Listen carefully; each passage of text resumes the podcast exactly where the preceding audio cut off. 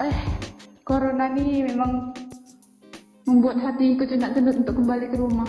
Aduh, Diperas habis ya. Aku kayak jadi lebih rajin nanam, hmm, sama apa ya? Apa sih namanya? Kalau aku nggak ada lebih kayak berpikir kreatif gitu ya. Nah. Gitu. Kalau yang aku beli itu kan dari tukang bunga sih, mereka itu kayak udah naruh tanah, tapi kayak ada kotoran, terus ada cacingnya banyak. Biasanya kok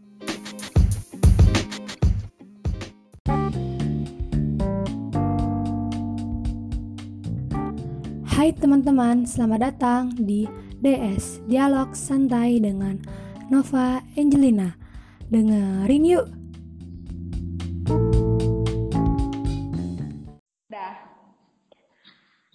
Oke, kali ini aku kedatangan tamu dari jauh nih, dari Bengkulu, Nova Angelina. Sekarang kita sudah terhubung nih dengan Nova. Nova, apa kabar? Aku kabarnya baik. Wah, masih di Bengkulu ya? Masih stay di kosan nih? Masih banget, masih stay lagi gimana kan? Eh, corona nih memang membuat hatiku cendak-cendut untuk kembali ke rumah. Aduh. Jadi aku mau ngasih tau nih gimana ketemunya waktu itu sama Nova. Jadi kita waktu ikut event kayak mahasiswa gitu ya di Jambi. Terus kita sekamar ya kan. Iya, dak. Semoga bisa ketemu lagi ya di event-event selanjutnya. Pastilah, kalau sekali ketemu berkali-kali pasti bertemu lagi. Oke. Sekarang sibuk apa nih Nov? Eh, aku sibuk apa ya? Selain kuliah, karena kuliah udah libur, Hah? aku sih karena selama karantina ini kayaknya otak aku di diperas habis ya. Aku kayak jadi lebih rajin nanam, hmm, sama apa ya? Apa sih namanya? Kalau aku nggak ada Lebih kayak berpikir kreatif gitu ya, biar nggak gabut. Iya gimana ya namanya selama karantina ini kita kan kebanyakan eh, pakai teknologi kan kayak handphone Ah bener tuh. Eh, banyak eh, apa sekarang lebih banyak menggunakan handphone apalagi aplikasi TikTok tuh udah bermunculan tuh Aku tertarik nih sama bercocok tanam kali nih. Relate juga ya sama jurusan kamu ilmu tanah. Kayak belajar tentang karakteristik tanah gitu ya nggak sih? Coba kamu jelasin dikit dong tentang jurusan kamu. gimana ya kalau tanah sebenarnya sih eh, kalau aku sebenarnya jurusan aku tuh emang ilmu tanah program studinya ilmu tanah tapi jurusannya itu budidaya pertanian. Masih belajar pertanian juga cuman eh, bedanya eh, kalau aku sih lebih ke kayak tanah kan. Oh tanah ini dia kayak kekurangan.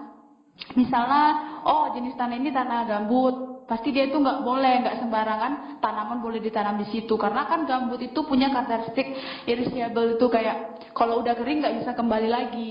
Kayak gitu. Jadi itulah yang menyebabkan eh, banyak kebakaran hutan kan yang disebabkan gambut itu. Jadi karena kita itu harus ba- apa eh, bisa mengatur drainase apa drainasi supaya gambut itu nggak nggak sampai kering kayak gitu. Terus eh, aku kita jadi aku awalnya sih nggak itu ya kuliah ilmu tanah. Belajar apa? Belajar tanah. Dari kubur kayak gitu. Ternyata nggak kayak gitu. Ternyata walaupun pertanian itu memang banyak eh, memang apa basicnya memang bercocok tanam tapi ternyata ilmu tanah itu emang nggak langsung ke ke tanaman juga. Aku juga bisa belajar kayak eh, klimatologi belajar Hmm. buat apa eh, buat pupuk yang aman untuk tanaman. Karena tanah itu nggak kayak ada nih petani memang dia jurusan pertanian tapi dia nggak tahu konsep tanah itu kayak ya asal dipupuk aja dengan pupuk kimia. Kalau kami orang tanah nggak kayak gitu. Kami harus peduli makhluk yang ada di dalam tanah itu. Jadi seakan-akan makhluk dalam tanah itu ya teman kami kayak gitu. Jangan sampai mereka mati. Kalau mereka mati ya aduh habislah tanah itu. Nggak nggak bisa lagi dia kayak menghasilkan eh, kayak unsur hara kayak gitu membantu tanaman kayak gitu. Terus Iya. Bercocok tanam juga kan medianya itu tanah ya, berarti ya Rin ya sama bidang studi kamu. Iya, walaupun kayak sekarang kan banyak orang nih kayak hidroponik kayak gitu kan, kayak udah kan eh, nggak perlu tanah lagi kayak gitu. Kalau menurut aku sih itu salah besar. Kita boleh manfaatkan teknologi, tapi kita jangan lupa tanah itu perlu kayak gitu. Di mana kita bisa berpijak, di mana kita bisa menemukan membangun rumah kayak gitu. Karena kan banyak kan orang sekarang apa perlu tanah-tanah coba nggak perlu kayak gitu. Tapi kan tapi ya itulah eh, kami sebagai ilmu tanah ya harus ya gimana ya supaya tanah ini bisa dikelola lagi 10 tahun ke depan, lima tahun ke depan. Kayak dan alasan aku kenapa bercocok tanam yang pertama ya aku hobi kayak gitu. Karena apa coba yang harus dilakukan di di kosan kayak gitu? Diam terus mengharap uang datang dari langit. Ya mungkin kan. Jadi eh, aku aku kan punya hobi nih kok aku manfaatin kayak gitu. Jadi ya alhasil eh, aku bercocok tanam itu pun awalnya aku didukung sama ada kakak-kakak di sini didukung. Ya udah eh, karena kau kan pertanian terus suka bercocok tanam ya udah eh, kembangkan aja kayak gitu. Jadi ya aku kembangkan sampai sekarang Udah ini nih, udah berapa lama nih menggeluti hobi ini? Baru-baru kan? Eh, sebenarnya udah lama sih sejak aku di rumah juga. Aku memang suka rawat tanaman mamaku kayak gitu tanamannya. Pernah awalnya tanaman mamaku itu nggak berbunga kan. Aku Ah, pikiran kok tanaman mama aku nggak berbunga ya kayak gitu. Padahal aku kan anak pertanian dulu waktu SMK kan. Kenapa Oh, iya. kayak gitu? Terus eh, selama aku libur di rumah kan aku rawat terus tuh tanaman-tanaman kayak gitu. Terus waktu aku magang, jadi kan aku nggak di rumah lagi kan nih. Karena kalau aku pulang ke rumah itu pasti kalau libur aja kan. Jadi Hmm. aku magang kan nggak ada di rumah tuh. Jadi kata mama aku bunganya udah berbunga. Terus loh kok bisa kayak gitu. Jadi aku kayak oh ternyata aku punya bakat juga kayak gitu. Jadi dari situ aku kayak mulai apa dulu kayak gitu. Bakat terpendam. Kalau yang di kosan ini nih, tanamannya tanaman hias atau sayur-sayuran nih? Pertama sih aku pakai eh pertama sih aku nanam tanaman sayuran kan karena mau Nah. dijual nih dapat omset aku kan dapat duit. Jadi tapi eh, setelah aku pikir-pikir kan kalau tanaman sayur aja aku tanam nanti ya cuma dikit dapatnya kayak gitu kan nggak kayak kalau tanaman sayur kan paling murah ya tiga ribu dua ribu kayak gitu kan. Nggak sampai kayak tanaman hias tuh kayak bisa sampai sepuluh ribu kayak gitu. Jadi ya aku sekarang udah udah mulai nanam-nanam tanaman hias kayak gitu. Lebih banyak sih hasilnya duitnya. Widih. Kalau sayur-sayuran nih apa aja nih yang udah dicoba buat ditanam? Eh, aku sih nanam pakcoy, sawi, kangkung, cabe, daun-daun katu. Tapi aku nanamnya pakai apa? Nggak pakai biji kan kayak beli sayur terus aku tancapkan aja batangnya kayak gitu. Hmm, tadi aku tuh yang pertama apa? Apa, Pakcoy. apa tuh? Itu kayak eh, sama kayak sejenisan sawi juga, tapi kayak mana ya jelaskan bentuknya ya? Eh, kayak sendok gitu loh bentuknya, tanaman gitu. Yang kayak Searching dulu nanti ya. iya. Ini make apa nih? Pakai pot kah atau apa tempatnya untuk bercocok tanamnya? Hmm, karena karena awalnya sih kan karena karantina ini kayak aku mau manfaatin lingkungan kayak gitu kan. Ah iya.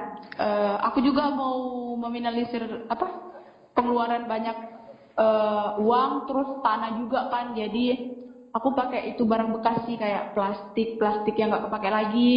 Terus Oh ya itu ya. bat apa botol aqua kayak gitu. Karena di sini kalau tanah mahal nih yang belinya, jadi ya untuk meminimalisir uang keluar, jadi kayak gitu deh. Iya, bagus juga sih. Jadi media tanamnya ini tanah ya, apa dicampur sama serabut kelapa kah atau Nah, kayak- gimana? kalau yang aku beli itu kan dari tukang bunga sih, mereka itu kayak udah naruh tanah, tapi kayak ada kotoran, terus ada cacingnya banyak. Biasanya kalau orang jualan apa jualan tanah kan nggak kayak gitu jualnya kan. Biasanya yang jual tanah itu dia itu cuma pakai tanahnya dikit tapi sekamnya banyak. Jadi itu nggak cocok kalau untuk tanaman. Cocoknya sih untuk tanaman hias kayak gitu kan. Jadi Oh, eh, tukang bunga itu nyediain tanah kayak gitu. Jadi aku bersyukur sih karena ada cacing. Cacing itu nanti dia tuh membantu tanaman itu kayak nyerap apalah mengolah tanah yang dari bawah ke atas kayak gitu. Jadi kayak ada pengolahan tanah secara nggak secara langsung tapi dilakukan oleh makhluk hidup kayak gitu. Oh, keren keren keren keren. Dan kayak bercocok tanam. Nah emang bener sih kayak bercocok tanam tuh jadi alternatif lah ya kegiatan di masa pandemi ini. Apalagi kalau misalnya kita iya. kan sayuran kan kita bisa sendiri bisa bisa juga kita jual ya enggak Iya awal waktu panen tuh sih seneng banget bisa masak sendiri kan. Ih, makan sendiri nih, sayur sendiri kayak gitu. Ada kebanggaan tersendiri sih. Terus apalagi kalau dijual walaupun cuma hasilnya ya ya cuma lima ribu. Tapi bersyukur banget. jadi udah sempat dijadiin bisnis ya via online atau dari mulut ke mulut? Masih ke mulut ke mulut sih karena kalau via online kan aku belum banyak distribusinya kan. Karena eh, nengok situasi di sini juga kan kayak gimana ya? Eh, uang juga belum kan belum banyak. Karena aku belum jadi pengusaha besar. Ya. Dan dan kalaupun online sih eh, takutnya nggak nggak bisa sampai kayak tiga hari dua hari kayak gitu. Karena kan sayuran. Nah ya benar juga ya. Oke lihat pemasaran siapa nih biasa yang sering beli Nov Hmm, kalau sering yang beli sih kayak eh, ada sih kakak-kakak staf perkantas di sini yang beli juga teman-teman mahasiswa kayak gitu. ya untuk harga jualnya nih kalau satu ikat kangkung ya seikat ya itu Iya. gimana Iya sih. harga Eh, aku sih eh, ngeluarinnya nggak banyak-banyak sih Eh, paling tuh tiga ribu. Kalau buat kamu juga selain itu tanam tanaman hias juga kan ya? Iya, apa tuh? Kaktus? Iya ada kaktus, ada ada apa ya namanya tuh ya? Bunga rokot ya. Aduh aku lupa pula namanya. Terus aku lagi nyoba nanam sukulen sih, entah tumbuh entah enggak. itu kaktus kamu hargai berapa Nov Nah, karena kaktusnya ini nggak kaktus terkenal yang kayak orang-orang jual itu kan, kayak Ah. yang bulat tuh enggak, dia itu yang lonjong panjang kayak gitu, yang kayak telunjuk itu. Aku jual sih masih kecilnya sih 5000 sama eh, ya 5000 satu potnya. oh sama udah iya Mm-mm. Wih, mantep nih bisa kita berpenghasilan ya selama pandemi. Wih. Tante aku juga lagi suka gitu nanam dia sama tahu sih dia pakai topik gitu kalau dia tuh sayur-sayuran. Enak juga sih ngeliatnya apalagi pas dia panen kan. Iya memang enak, apalagi kalau dia jual, aduh dapat duit. dia penghasilan. Tapi kadang ada rasa sedihnya juga sih. Kenapa tuh? Kalau misalnya nggak ada yang beli, terus udah mau panen, ya. Dan juga kadang kalau misalnya eh, apa namanya dia kerdil, dia Oh iya, mungkin lah. jadi aku tuh belum apa namanya belum berani ngasih dia kayak pupuk kayak pupuk kimia itu karena kan gimana ya aku juga karena il- ahli ilmu tanah nggak berani aku kayak gitu loh gunain pupuk-pupuk kimia sembarangan Oh, kimia. Iya karena dalam tanah itu ah, sebenarnya boleh, cuman aku aja yang kayak masih takut kayak gitu kan. mungkin ini ya namanya penggunaannya jangan berlebihan. Iya. Bener tuh. Kalau misalnya cocok nggak terlalu berlebihan kan bagus juga buat tanamannya. Untuk perawatannya ribet nggak sih Nov? Enggak sih selama, eh, selama aku di nanam tanaman ini sih nggak ada gangguan sih kayak hama juga nggak ada, ulat-ulat gitu nggak ada. Cuman ya dia kayak eh, kurang apa? Kayak kur karena dia kerdil kan, mungkin karena tempatnya tempatnya mungkin kali ya karena cupnya kecil kan jadi kayak kurang berkembang kayak gitu. Ya. Aku sih kayak ada rencana kalau misalnya udah panen nanti ini kayak mau pindahin ke polybag besar aja kayak gitu kayak gimana perbandingannya. Mau nengok perbandingannya dulu. Sama apa? Aku kemarin lagi buat pupuk organik sih tapi entah berhasil entah enggak. Apa nih? Gimana? Boleh di-sharingin nggak nih? Untuk pupuknya. Aku sih buatnya sendiri ya enggak enggak kayak nengok di Google Well kayak gitu. Maksudnya kayak manfaatin kayak aku beli sayur kan misalnya di mamang yang enggak aku punya gitu kan. Ah ya. Yang udah busuk-busuk itu aku potong-potong halus, aku masukin kayak ke botol gitu, tapi botol sirup kayak gitu yang ada tutupnya aku masukin potongan sayur-sayur yang kecil-kecil itu yang kayak ukurannya adalah kecil lah. Bisa di apa semakin kecil kan ukurannya semakin cepat dia apa apa kan? Di apa? Ya, ya benar. Ini kan. Jadi terurai kayak gitu kan. Jadi aku kasih untuk menguraikannya eh, untuk menghidupkan organismenya aku kasih itu uh, cucian air beras untuk makanannya. Cuman aku kayaknya dia nggak berhasil karena aku nggak kasih gula merah. Karena aku nggak punya gula merah, aku nggak tahu gini nih. Jadi ada saran gak nih buat teman-teman yang lagi denger nih kalau misalnya dia mau mulai untuk bercocok tanam? Uh, sebelum nyampe sana sih uh, aku mau cerita dikit sih. Akhir-akhir ini aku apa kayak lagi males kayak gitu kan rawat tanamanku kenapa coba?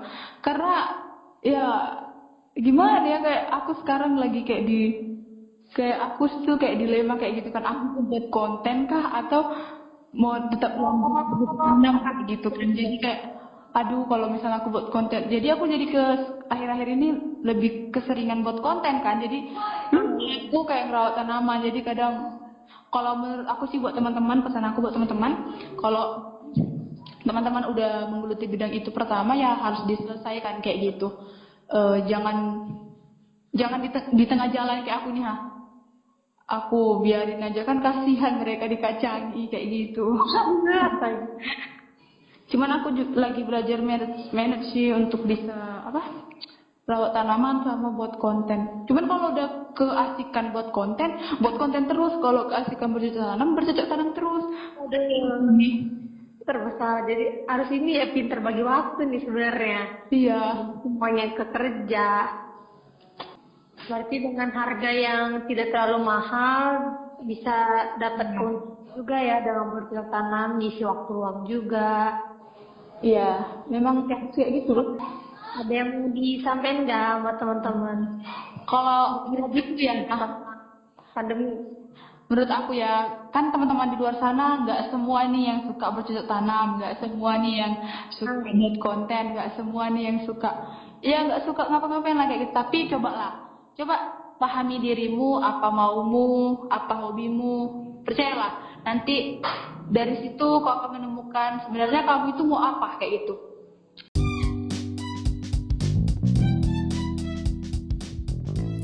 Terima kasih kepada Nova Angelina yang sudah sharing mengenai bercocok tanam. Semoga kita semua terinspirasi dan tetap produktif selama pandemi. See you on the next episode. Dadah.